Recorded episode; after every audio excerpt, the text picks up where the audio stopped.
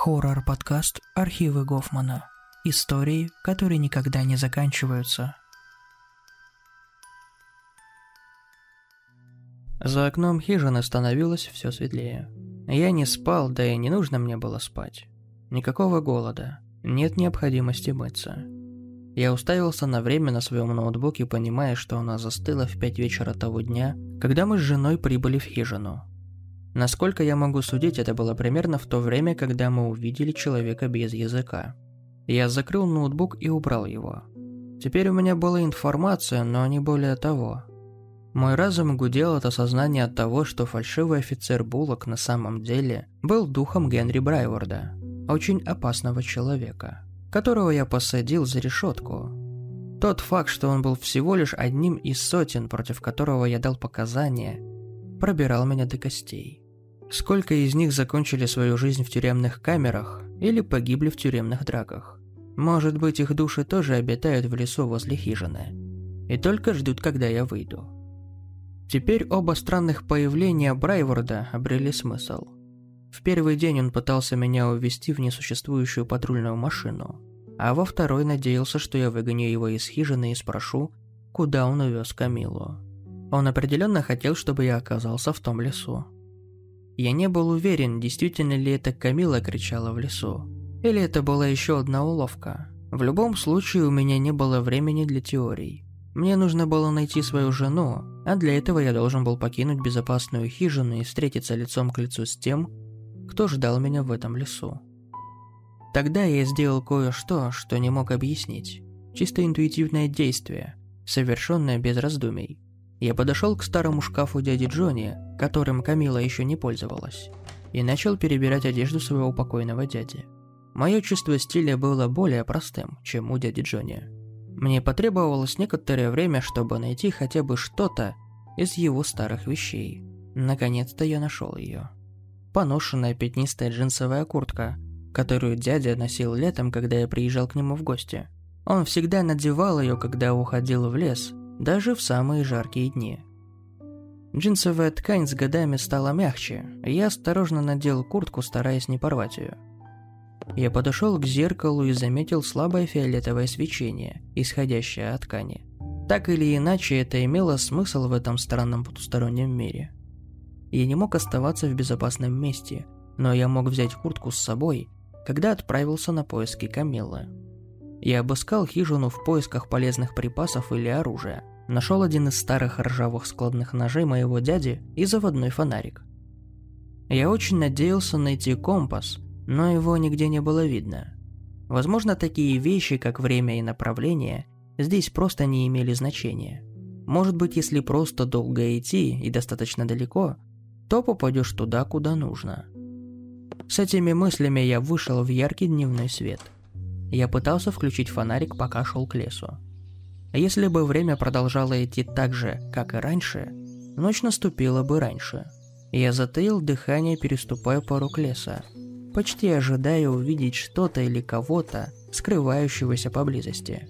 Может быть, всплывут мои детские фобии, подумал я, содрогаясь при мысли о клоуне-убийце, преследующем меня по лесу. Ничего подобного не произошло. Лес был таким же, каким я всегда его знал в детстве. Высоким, темным и таинственным. Звуки трепещущих листьев и щебетания птиц немного успокоили мое беспокойство. Пока я шел, мои мысли были заняты делом Брайворда двухлетней давности. Я никогда не забуду, как резко сел за стол и увидел лицо Камиллы. Уставившиеся на меня из толстой папки с делом лежали на моем столе. Этот удар страха все еще был в моей памяти.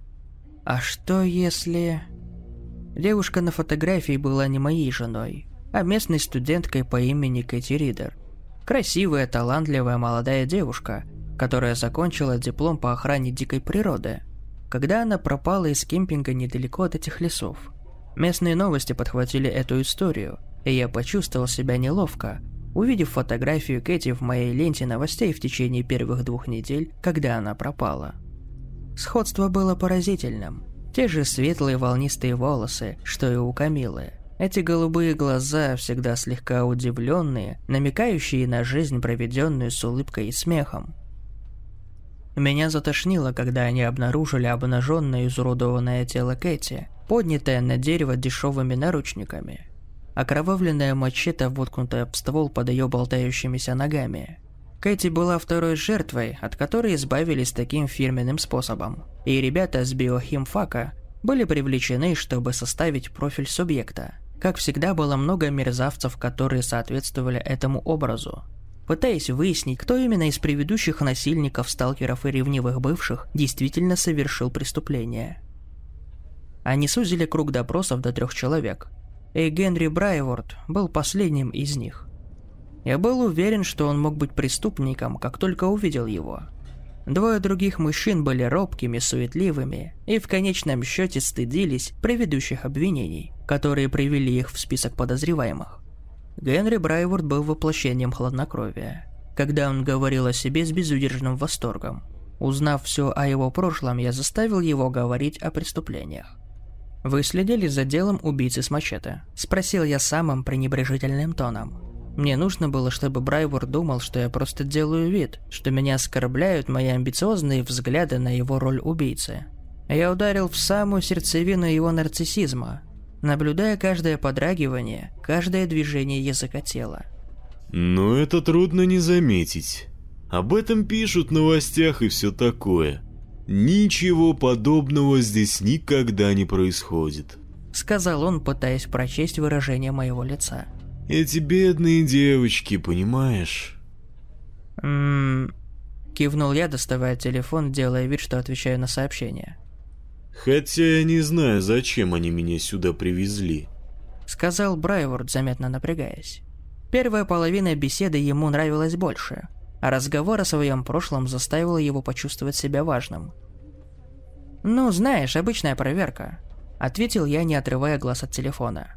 «Это ужасно перерезать им глотки и все такое», — пробормотал он себе под нос. После нескольких вопросов я попрощался с Генри Брайвордом, позволив команде допрашивающих взять дело в свои руки. Они вытащили из него много полезной информации, но это не входило в мои обязанности. Популярные книги и фильмы всегда изображали мою карьеру как всеобъемлющую одержимость серийными убийцами. Но на самом деле я был в основном аналитиком. Я узнал все, что мог о субъекте, прогнав его через внутреннюю базу данных сотни подобных случаев – когда я появился в суде по делу Брайворда, они задали мне только один вопрос. Подходит ли обвиняемый под описание? Генри Брайворд вписал профиль букву «Т», и два года назад я сообщил об этом суду. Через пару дней после вынесения приговора он повесился в своей тюремной камере. Как и стоило ожидать, чем дольше я шел, тем темнее становился лес. Когда я протискивался по узкой тропинке в зарослях берез, Звуки природы вокруг меня начали стихать. Вскоре я уже шел молча, прислушиваясь к стуку своего сердца и нервным шагам. Я понял, что отошел достаточно далеко от безопасного места, чтобы враги могли попытать счастье, и замедлил шаг, остановившись на небольшой поляне. «Камила!» — крикнул я в лес, вздрагивая от навязчивого эха, проносящегося сквозь тишину. «Камила!» Я снова закричал, на этот раз громче. «Почему ты предал меня?» Чей-то голос прошептал мне на ухо. Я прыгнул вперед, обернувшись, увидел обнаженный труп моей жены, уставившийся на меня со слезами на глазах. «Камила? О боже, нет, нет!» Вскликнула я, хватаясь за голову при виде распухшей, разлагающейся плоти моей жены. Теперь она была вся в синяках и ссадинах. Ее конечности были покрыты синяками и пятнами. На левом запястье зияла пара наушников. На ее горле зияла глубокая горизонтальная рана, по которой струйки засохшей крови стекали на грудь и живот. «Я не могу уйти», — сказала она. «Из-за тебя я не могу уйти». Проморгавшись, я понял, что на самом деле это была не моя жена. Сходство было поразительным. Но когда шок прошел, я смог заметить небольшую разницу в подбородке, длине носа и форме ушей. Хотя глаза эти голубые озера были почти идентичны. Я уже собирался ответить, когда другой голос прошептал мне на ухо. «Мы не можем уйти. Из-за тебя мы здесь в ловушке». Я в ужасе отшатнулся и увидел рядом с собой еще одну светловолосую мертвую девушку. Ее избили так сильно, что у нее распухли оба глаза. Мы хотим уйти. Раздался новый голос. На поляну вышла другая мертвая девушка. Ее обнаженное тело было забрызгано кровью. Все больше и больше мертвых девушек выходило из леса, скандируя мне разные вариации. «Это твоя вина, и дай нам уйти». Дюжина трупов, похожих на мою пропавшую жену, окружили меня. Некоторые из них находились на разных стадиях разложения, другие уже потеряли часть своей кожи. Одна жертва была почти полностью скелетообразной, и личинки кишили в щелях ее черепа жертвы Генри Брайворда. «Кэти Ридер?» – прошептал я, поворачиваясь к первой девушке, которая продолжала смотреть на меня печальными голубыми глазами Камилы. «Мне... мне так жаль». Выражение лица Кэти было пустым, когда она приблизилась ко мне, подняв руки к моей шее, нежно сжимая ее. Другие жертвы последовали ее примеру, и вскоре я был полностью окружен мертвыми девушками, хватающими меня за шею, плечи и запястья. Их прикосновения были холодными и разрушительными. Тогда я почувствовал все это. Шок, ужас, отчаянное желание пережить свою неминуемую смерть. Колющая боль от каждого синяка и пореза. Их мысли были самыми худшими. В моей голове проносились образы матерей, отцов, друзей и домашних животных. Последней предсмертной мыслью Кэти было то, что она недостаточно часто звонила матери. Он накачал меня наркотиками и отвел в свой сарай, неподалеку отсюда. Сказала Кэти, не сводя с меня взгляда. Он подождал, пока я проснусь, прежде чем начать. Я была так напугана. Он не сказал ни слова. Я плакала, кричала, ругалась и пыталась пнуть его – но веревки были слишком тугими. Потом он вытащил ножи, и я замолчал. Я сглотнул, когда бесчисленные ледяные пальцы усилили свою хватку на мне. Одна из девушек принялась теребить рукава старого пиджака дяди Джонни. Я знал, что я должен сопротивляться, отталкивать их, но не мог оторвать глаз от Кэти. Она приблизилась так близко, что я почувствовал запах смерти. Теперь еще больше рук тянули меня за куртку, отчаянно пытаясь стащить ее со спины. Я держался за нее обеими руками, толкая локтями некоторых жертв, которые начали стонать, когда они подошли ближе. Внезапно хватка Кэти на моем горле напряглась, угрожающее рычание исказило ее черты лица. «Ты – причина, по которой мы застряли здесь, переживая ужасы этих лесов каждый божий день. Мы не можем спать. Мы не можем уйти. Мы пойманы в ловушку наших живых кошмаров. Избиты, убиты и повешены на деревьях. Я пытался что-то сказать, но Кэти держала меня крепче, чем удавка. Мне нужно было действовать быстро. Я вытащил из кармана старый складной нож моего дяди и закрыл глаза, прежде чем вонзить его в живот Кэти. Я открыл их, как только она ослабила хватку на моей шее. Это опять были пиявки. В тот момент, когда лезвие пронзило кожу, призрак начал кричать, когда пурпурное пламя охватило его тело. Я смотрел, как прекрасное лицо Кэти Ридер превращается в уголь. Другие трупы продолжали приближаться, цепляясь за мою шею. Их глаза были дикими, лица искаженными, а тела обладали удивительной силой – я пал в бешенство, рубя ножом направо и налево в попытке защититься. Визг был оглушительным, когда одна за другой жертвы Генри Брайворда бросились на меня, насаживаясь на лезвие ножа и сгорая в фиолетовом пламени. Когда последняя из них сгорела, я упал на землю. Мое тело содрогнулось в рыданиях, когда я провел руками по кучке пепла Кэти. Я не хотел причинять больше боли этим девушкам. У каждой из них украли жизнь. «Приятно видеть, что у тебя действительно есть совесть». Брайворд вышел на поляну. На нем больше не было нелепой маски. Он был одет просто в серый свитер и джинсы. «Ты чертов монстр!» — крикнул я ему, вскакивая на ноги с ножом наготове. «О, этот нож ничего против меня не сделает, Пол. Я ведь уже мертв, помнишь? Я здесь даже не для того, чтобы причинить себе боль. Просто мне нужно, чтобы ты кое-что понял. «Что ты сделал с Камилой?» — спросил я, отчаянно нуждаясь в каком-либо намеке на местоположение моей жены. Забавно, что ты упомянул о ней. Ухмыльнулся Брайворд, поднимая пачку страниц из блокнота. Я встретился с ней, и она попросила меня передать это. Подошел он ко мне и вложил страницы в мою руку. Тебе, наверное, лучше вернуться в хижину, Пол. «Чего ты от меня хочешь?»